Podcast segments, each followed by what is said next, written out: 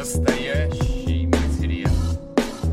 Информация произведен и или распространен иностранным агентом, общероссийским, общественным движением защиту прав избирателей «Голос» или касается деятельности иностранного агента общероссийского общественного движения в защиту прав избирателей «Голос» 18+.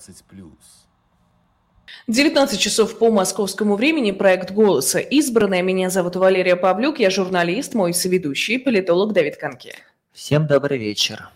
Перед тем, как мы начнем, я, как всегда, напомню, что вы можете писать ваши вопросы в комментариях к нашим трансляциям. Пишите, я за всем слежу. Самое интересное обязательно переадресую нашему сегодняшнему гостю. Да, сегодня мы поговорим с Кириллом Роговым. Мы ждем с минуты на минуту, что он подключится, подойдет. Это вот буквально минутку подождите. Мы сегодня поговорим о предстоящих выборах президента, о чем же еще. До выборов осталось чуть больше двух недель до первого дня голосования. Мы обсудим, как развивается кампания, что на ней происходит важного, чего нам ждать от дня голосования, ну и какие как на эти выборы реагируют в России и за ее пределами. Если у вас есть вопросы, комментарии, реакции, мы их очень приветствуем. И для нас очень важна поддержка и то, что вы этот эфир смотрите и распространяете. Да, это как раз хороший повод сказать о том, чтобы вы подписались на наш канал. Президентской кампании вообще сам, сами день голосования мы тоже очень ждем. Будем обязательно вам рассказывать о том, как идет подготовка к нему. А, много всяких а, материалов есть также и на других ресурсах голоса, поэтому подписывайтесь, не стесняйтесь, ну и пишите вопросы. А, тех в чате приветствую. Буду рада, если какие-то интересные замечания в том числе будете делать. Кампания проходит а, специфическим образом. Э, стоит, возможно, понаблюдать за теми или иными событиями, э, в том числе в контексте тех или иных кандидатов. Я надеюсь, что мы э, вскоре обсудим. Вот Кирилл Юрьевич к нам подключается. Кирилл Юрьевич, здравствуйте. Добрый день. Добрый день, простите за опоздание. Да, Кирилл, давайте, чтобы с места в карьер как вы считаете, эти выборы для российского общества вообще в принципе важны? Мы видим, что отношения власти, мы видим там административный ресурс, мы видим сушку явки. Ну а что для людей, для простых избирателей? Они вообще существуют в повестке? А, ну, это вопрос, как и все социологические вопросы, а, не, не такой простой и не, не, не, его не описать, наверное, в двух словах. Э, я думаю, что здесь есть большой такой а, комплекс эмоций, а, и э, люди знают, что выборов нет. То есть ну, есть какие-то контингенты, для которых выборы – это ритуал, и для которых этот ритуал важен, и они э, как бы, ну, такая, такая ритуальная, ритуальная какая-то солидарность с государством в них проявляется. Для тех, кто э, это эти люди, им нужны выборы не для выбора, а для вот именно некоторого ритуального э, такого ритуальный, это, это, это ритуальный, социальный ритуал. А для тех, кто как бы относится к выборам как к выборам, этих выборов, конечно, Э, не существует, они это понимают, что это здесь нет никакого, никаких выборов. А, и э, я, э, я думаю, многие а, как бы внутренне очень отгораживаются от выборов. Вообще мне представляется, что мы недооцениваем того, насколько в шоке а, находится российское общественное мнение. А, э, люди как, как бы были предостав, предоставлены перед очень, очень жесткой какой-то ситуацией, когда они не согласны с войной, но не имеют ресурсов, а, и э, э, это несогласие как-то канализировать. А, у них, у них есть страх, у них есть страх и перед государством, и перед теми в обществе, кто поддерживает войну, перед ее, перед таким милитарным э, сегментом общества. И, и это, это такой шок, это, это, это а, совершенно не, неестественное для общественного мнения Э, состояние. Оно, в принципе, было неестественным в силу как бы нарастания такого, такой автократии в последние годы, особенно и ее репрессивной составляющей.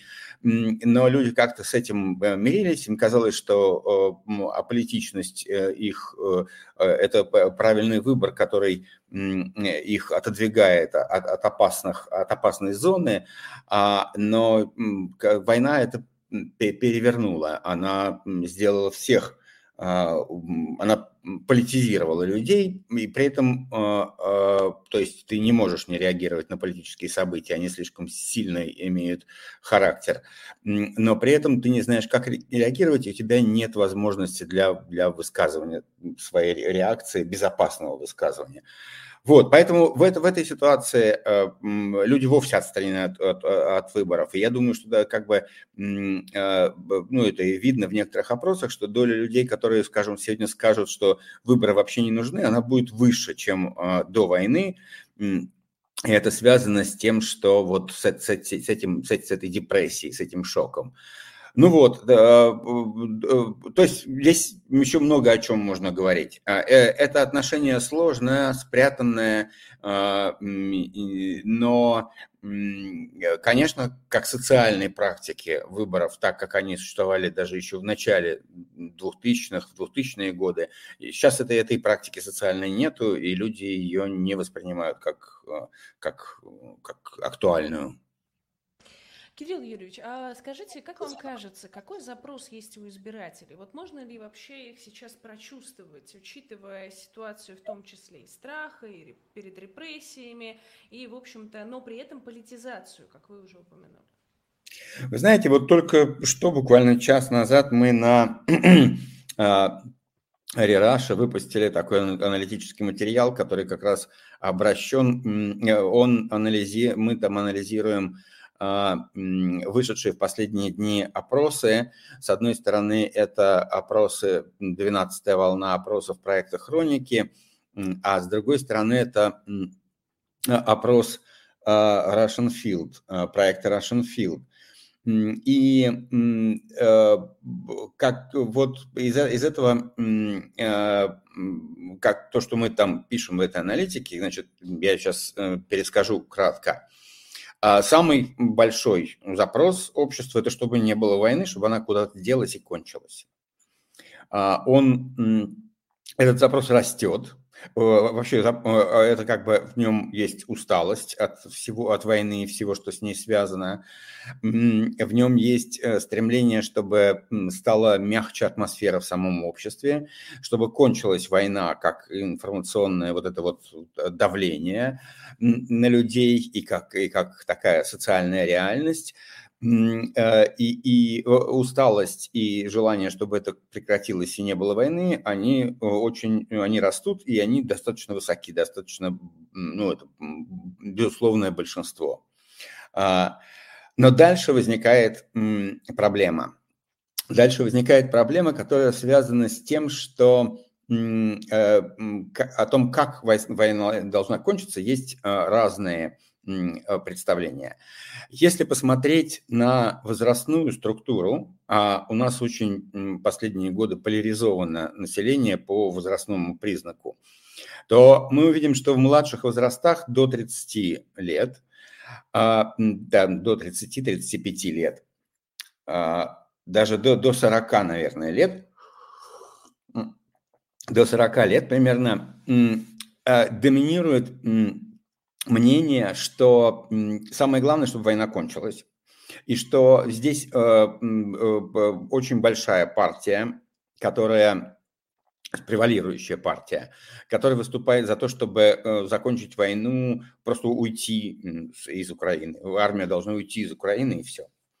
Здесь очень большая партия, которая доминирующая партия, которая выступает, а, который э, интересен и которая бы проголосовала за антивоенного кандидата. Там был вопрос такой, это в хрониках, да, а, а, проголосовали ли бы вы за кандидата на президентских выборах, который выступает с антивоенных позиций.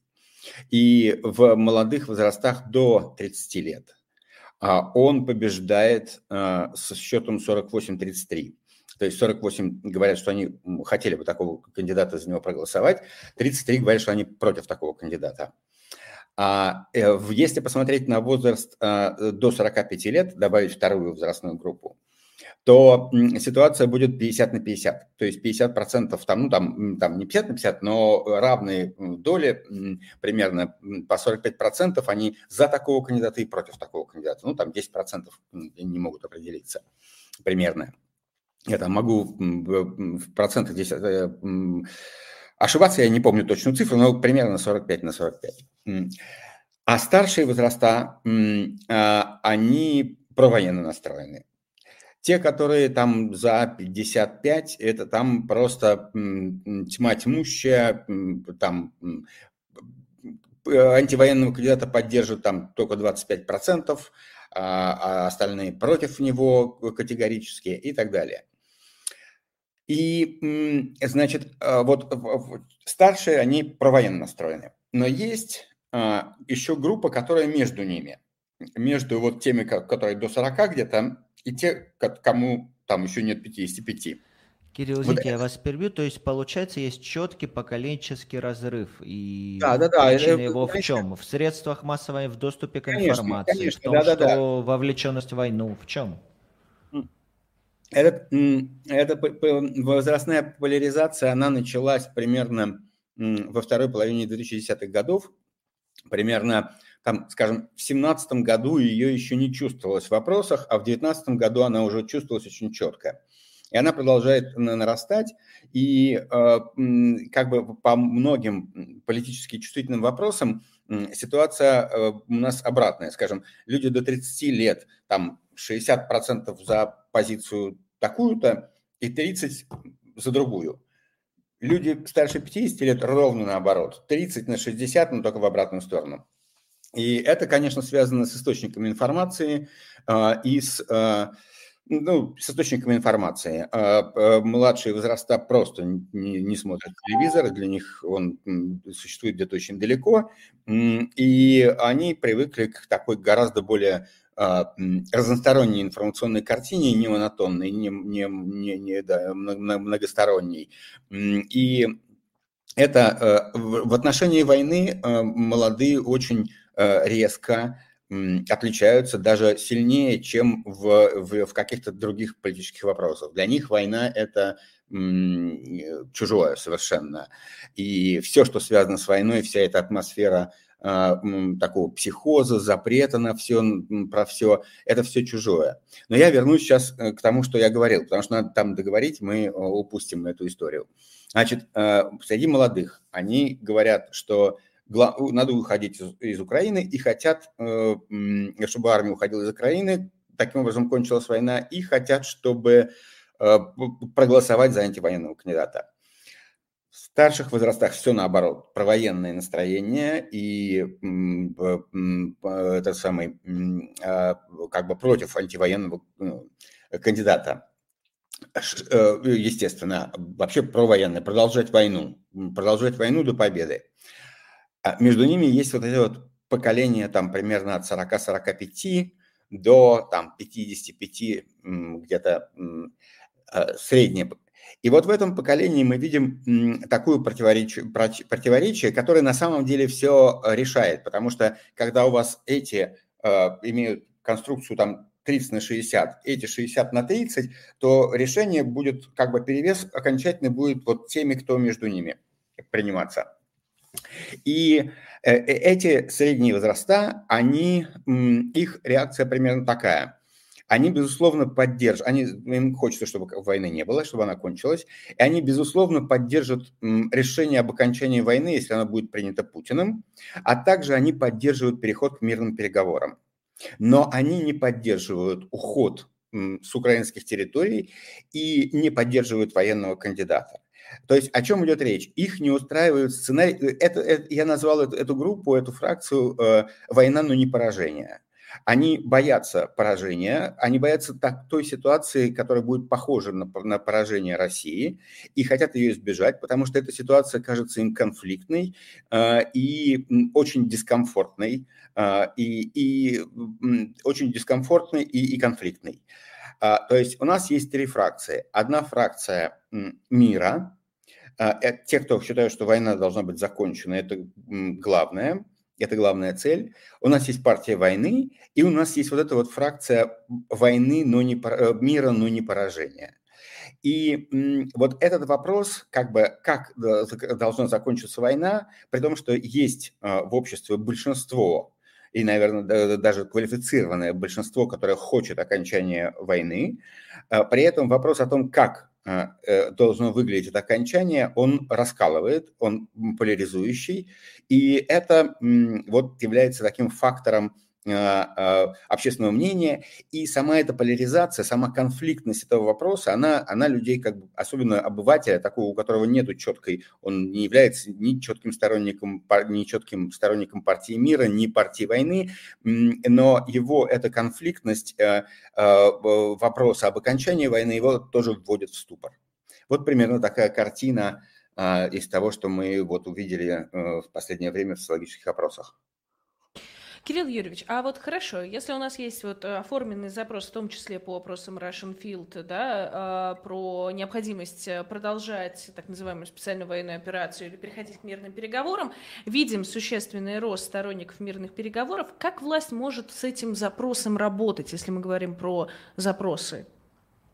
Ну, в принципе, как бы в предыдущем нашем тексте на эту тему, где мы также, этот текст, который мы писали мы с Еленой Коневой, статья тоже опубликована на Рераше некоторое время назад, э, мы там констатировали э, еще по предыдущей волне, что как бы партия сторонников войны, она сжимает таких э, твердых сторонников войны, определенных сторонников войны, не, не тех, кто говорит ритуально там поддерживаю специальную военную операцию, а, а кто выступает там за увеличение расход, военных расходов бюджета, кто не согласится с выводом войск до достижения целей военной операции. Это э, так, твердое ядро сторонников войны, твердая партия войны, она сжимается, но при этом а, партия сторонников мира, как бы тех, кто твердо выступают за мир, она, по крайней мере, на тот момент не росла.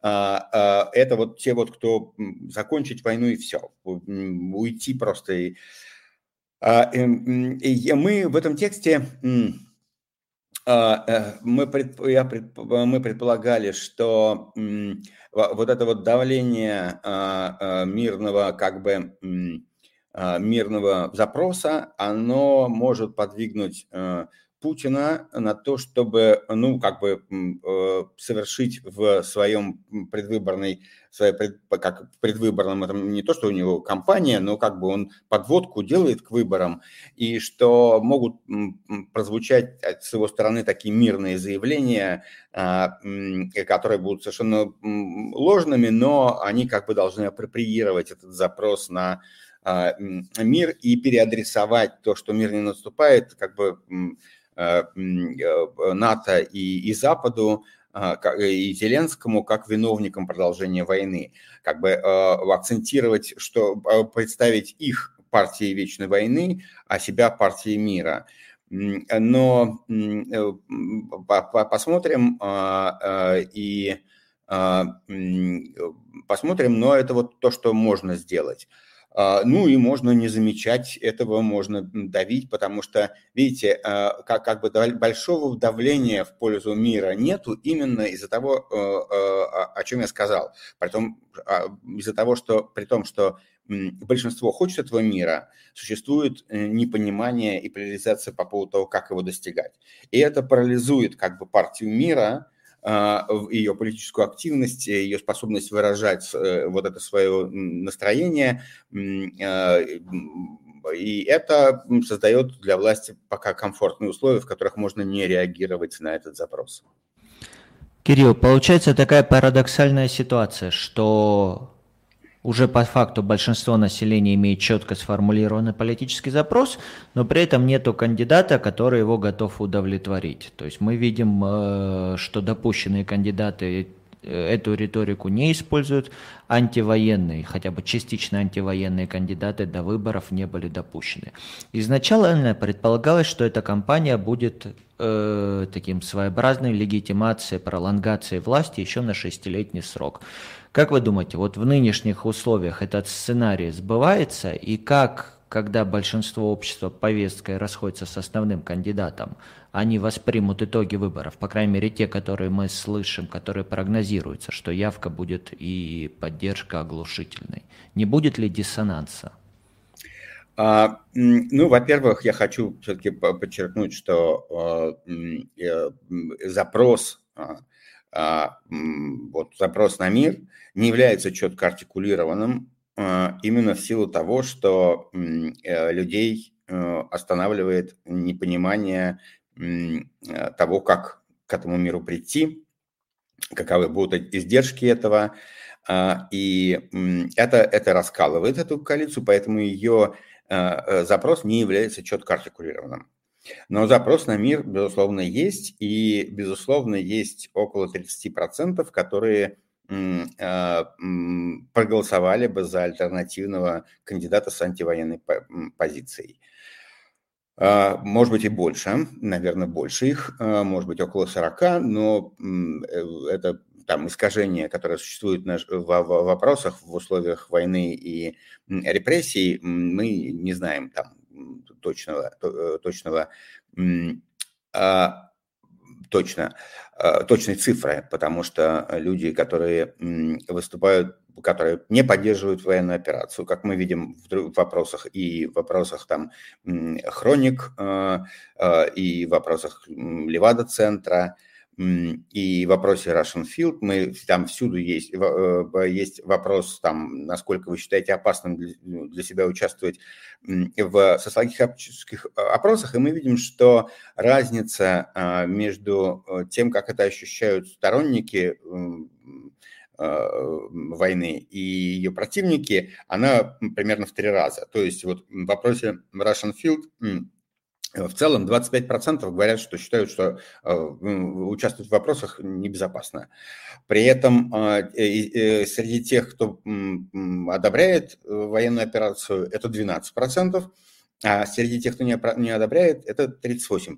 То есть Э, в три раза э, различаются их ощущения опасности. И это наводит нас на мысль на то, что могут э, люди, которые против войны, они чаще отказываются от участия в вопросах. Таким образом, это, эта группа недопредставлена, она недопредставлена примерно, вероятно, возможно, недопредставлена примерно на треть. А, а, группа противников войны. Так вот, то есть вопрос, как, но все равно а, запрос на мир, он не является таким консолидированным именно в силу непонимания того, как заканчивать войну значительной частью и несогласием на такой огульный вывод войск. Вот, поэтому этот вопрос не очень артикулирован, но в целом как бы, как отнесутся люди к выборам и их результатам. А, они, как я уже сказал, не будут рассматривать это как выборы. Они рассматривают это как социальный ритуал, и отношение к социальному ритуалу этому у них будет в зависимости от того, как, как, как, какие у них, в принципе, установки и какое, в принципе, решение в отношении режима они для себя принимают. А, э, сегодня, как, как бы мы, а, опять-таки, возвращаясь вот к этой вот, к такому фракционному взгляду на а, как, как э, российское население, мы понимаем, что есть последовательные противники режима и войны, они находятся как бы во внутренней такой иммиграции внутри России – а, они не очень могут высказывать свое мнение, у них очень мало инструментов для какого-то политического участия, а, э, они против. А, есть сторонники войны и сторонники Путина, и, и основная, э, между ними находится большая фракция тех, кто не поддержали бы войну, но они не хотят находиться в конфронтации с Путиным и его режимом.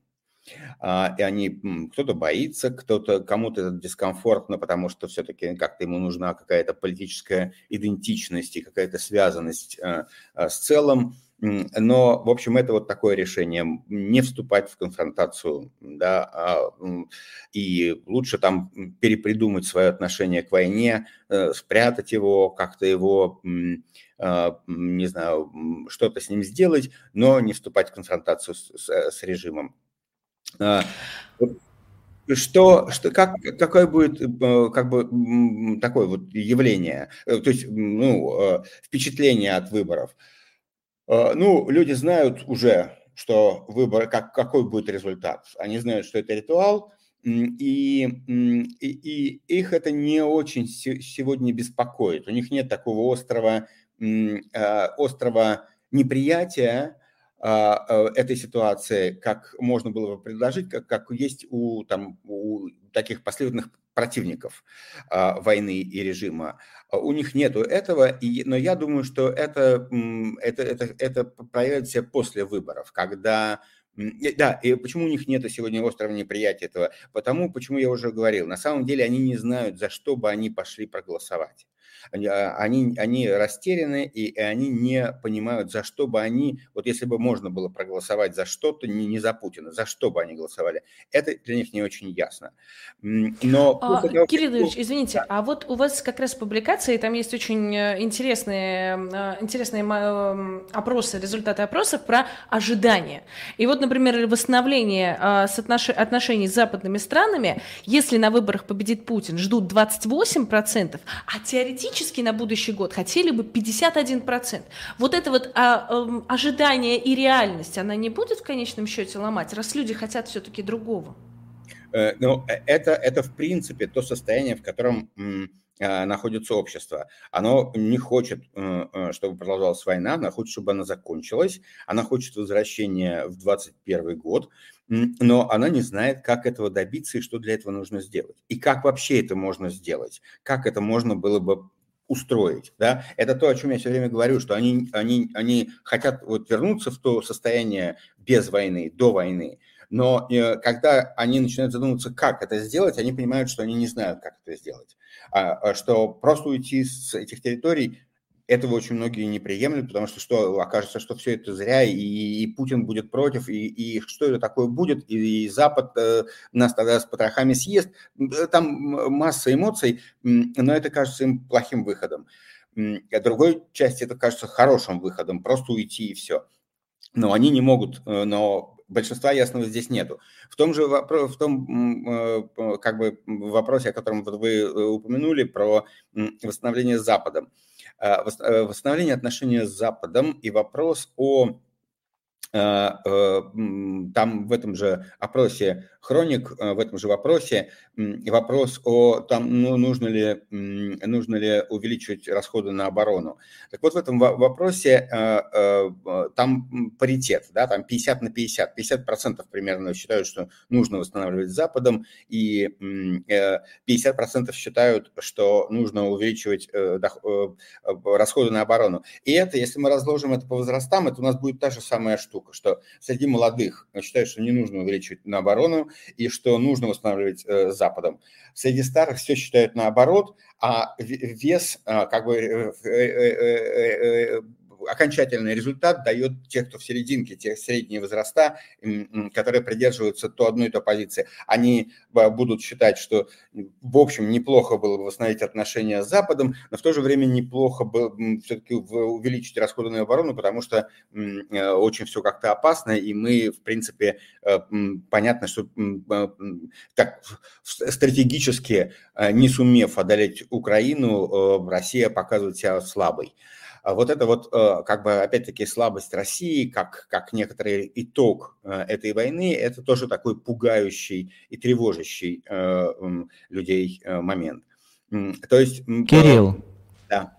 А вот в этой связи э, раскол реальности и ожиданий людей. Какой люфт есть у системной оппозиции, которая в том или ином виде допущена до выборов, и несистемная, которая там большая частью сейчас за пределами страны. Как они могут и готовы ли они использовать выборы? В своих целях? Я не, не вижу никакой системной оппозиции, которая допущена до выборов. А, ее нету, она перестала существовать сначала. Подождите, войны. ну как же, а КПРФ, новые люди, вот кандидат Даванков, Леонид Слуцкий. И их всех, их всех не существует. А, они, они совершенно ну, никого не интересуют, это просто ну, статисты, их э, с таким же успехом можно было, не знаю, а, Буратино и плюшевую мишку туда поставить рядом с Путиным э, и предложить людям голосовать, их не существует, и, в общем, ну, такого нету вопроса, и а, еще раз, э, системная оппозиция, она практически, ну, до некоторой степени можно назвать яблоко на сегодняшний день, как некоторый такой отголосок системной оппозиции, и э, Надеждина. Да, а, а КПРФ э, перестала быть системной оппозицией, потому что как бы в условиях э, войны ей и у нее нет люфта высказывания по этому вопросу по, по отношению к войне во всяком случае, пока она ничего для этого не сделала, и, но э, без этого вопроса э, как бы, ну, других, друг, других вопросов, которые являются таким, э, такими межами политическими, на сегодняшний день практически нету. Это страна, которая находится в состоянии войны, и ее весь фокус политического пространства, он через эту призму существует, через призму войны и отношения к войне. Вот. Так что, а какой был вопрос ваш? А, еще вот, ну, хорошо, если про системную Подожди, оппозицию... Валерия, вопрос-то не остался неотвечен. Какой есть люфт у системной оппозиции, мы поняли. Да, а у несистемной оппозиции, угу. что они могут сделать на у этих выборах? оппозиции, могут... дело в том, что ну, э, сегодня, э, в последней неделе, как бы а, э, у, у этой избирательной кампании, в кавычках, у этих выборов появился свой автономный новый сюжет, второй, это убийство Навального. И э, это как бы это та заноза, э, которая должна испортить Путину праздник, э, и э, несистемная оппозиция должна быть нацелена именно на это. А можно ли испортить праздник, вот, например, э, призывами прийти всем в один час э, на участке в последний день голосования, так называемый полдень против Путина? Как вам кажется, Кирилл Юрьевич, это вообще может сработать? Да, это ровно то, к чему э, Навальный призвал 1 февраля, за две недели до того, как был убит. И не ошибаюсь, кажется, 1 февраля, да, это был пост, или 7 февраля, ну, не помню, 1 или 7 февраля. А, и, а, и это то, что страшит э, власти. А, и я думаю, что да, это можно сделать. Это вполне А разумно. не будет ли такого, все-таки на участках у нас не так много избирателей-то зарегистрировано, то есть там сколько, до трех, до трех да. тысяч человек. А не будет в результате, что вроде бы как это такой терапевтический эффект должно иметь, вот посмотрите, как нас много. Не будет ли в результате, что у нас не очень много избирателей? Ну, условно, у нас штаб Надежды, э, там, штаб Надежды был один на весь город, а избирательных участков 300. Вот эта вот вся протестная масса избирателей, она не рассосется и не, появ... не получится так, что наоборот, все разочаруются, как мало тех, кто против. Ну, э, да, у этого есть, э, есть такая опасность, да, там, э, я так понимаю, что на как бы на участок, ну, там, на нем голосуют, там, скажем, обычно полторы тысячи человек, да, там, три тысячи избирателей в листе, и полторы тысячи голосуют, и а, как, как бы, ну, это будет не очень большое скопление, там 50 человек, например, да, а, будет. Где-то, а где-то будет больше на каких-то участках, может быть, и если, так как участки находятся в школах, и там обычно несколько участков сразу, то если это там 4-5 участков, то это может быть заметная история.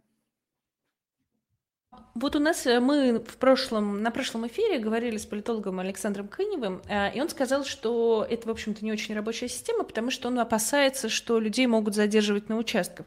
Э, Кирилл Юрьевич, как вы считаете, вообще можно ли такое допустить? Потому что, кажется, это дикость. Ну да, это дикость, это, это действительно дикость, она, и, но она ставит власти в, в трудное положение. Ну, а, они начинают хватать людей э, на участках, э, как бы за что? Ну, как бы у нас, знаете, это, это, это, это дикость, но это не единственная дикость. Там все, что у нас происходит сейчас, это дикость. И по убийству Навального не дикость. Так что, как бы, дикость – это норма. Э, хорошо, Кириллович, и тогда такой вопрос. А какие-то стратегии, какая модель поведения остается у избирателей? Потому что сейчас все обсуждают, если вы против, как, как высказать свой протест, проголосовать против, унести бюллетень. Написать там какую-то, фами- например, фамилию Навального. Ну, с моей точки зрения, с моей точки зрения, как вы считаете? С моей точки зрения, э, имеют какой-то смысл только те а, как бы действия, которые будут видны другим людям. В этом смысле там написать э, на листочке Навальный э, можно, а, наверное, в этом, в этом нет ничего плохого, но это нерелевантная э, вещь, она не видна, не видна людям написать и сфотографировать э, и как-то ну, выложить это нельзя, потому что это э, уже опасно, и э, это может быть обвинение там, по экстремистским статьям. Так что я не, не очень знаю и не очень готов как-то давать советы. В общем виде совет может выглядеть так, что значимым является любая форма солидарности, которая видна другим общем, все что угодно, кроме бойкота.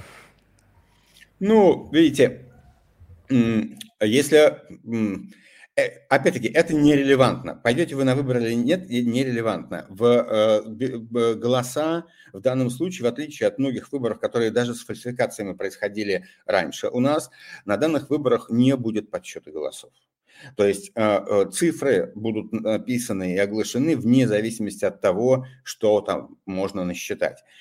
Это такая новая стадия а, как, как бы электоральной э, деградации, когда в любом случае вот там еще, не знаю, в 2012 году, в 2016 году были фальсификации, но они имели некоторый, некоторый объем, э, который там мог докладываться, и э, мог усиляться, э, но это была добавка.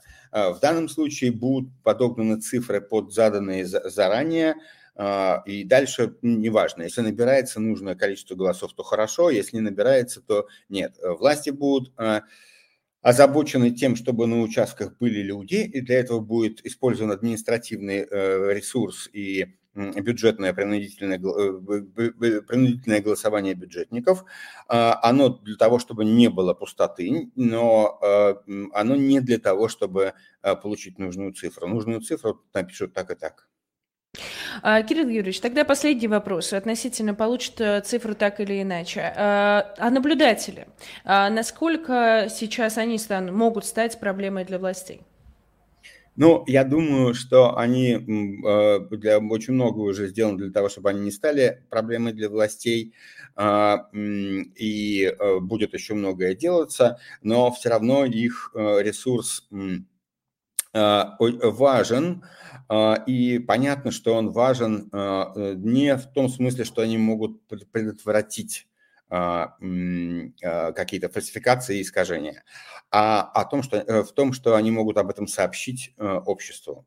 И значимо их в их деятельности только то, насколько они могут показать какими-то средствами э, другим людям, что были фальсификации. Это значимое, на результат они повлиять не смогут. Кирилл Юрьевич, спасибо большое, что согласились сегодня поговорить с нами, вот, обсудить э, предстоящие выборы, вот, э, и много всего интересного, в том числе и для наших зрителей. Я скинула в чат ссылочку на, собственно, ту публикацию, о которой мы сегодня говорили. Кирилл Юрьевич, спасибо большое. Спасибо, всего, всего доброго. доброго. До свидания. Да, и будем рады вас видеть еще. Ну, а нам остается только резюмировать. Да, у меня есть ощущение незаконченности разговора, потому что Рогов один из самых глубоких, наверное, аналитиков, тот, кто рассуждает не клише, а цифрами. И фактами. И поэтому отпускать его чуть раньше очень жалко, но я думаю, это задел на то, чтобы поговорить еще, может быть, после окончания выборов. Потому что вот во всех дискуссиях, которые у нас происходят сейчас, именно трезвого, холодного, аналитического взгляда зачастую не хватает. А Кирилл им обладает, за что ему большое спасибо и за что мы его любим и ценим. Да, и вы тоже поделитесь с нами своим мнением. А, напишите, пожалуйста, в комментариях, что вы думаете о предстоящих выборах, а, как вы к ним относитесь, почему они важны или не важны для вас. Не забудьте также подписаться на наш канал, поставить лайк этому видео. А, мы сегодня, кстати, упоминали эфир с Александром Кыневым. Его тоже можно посмотреть, как и все видео в тематическом плейлисте, который есть на нашем канале. В описании к видео есть ссылки и на другие материалы голоса. Много всего интересного выходит в преддверии выборов, поэтому можете почитать. Но на этом я с вами прощаюсь. Всем до следующей недели. И честных выборов.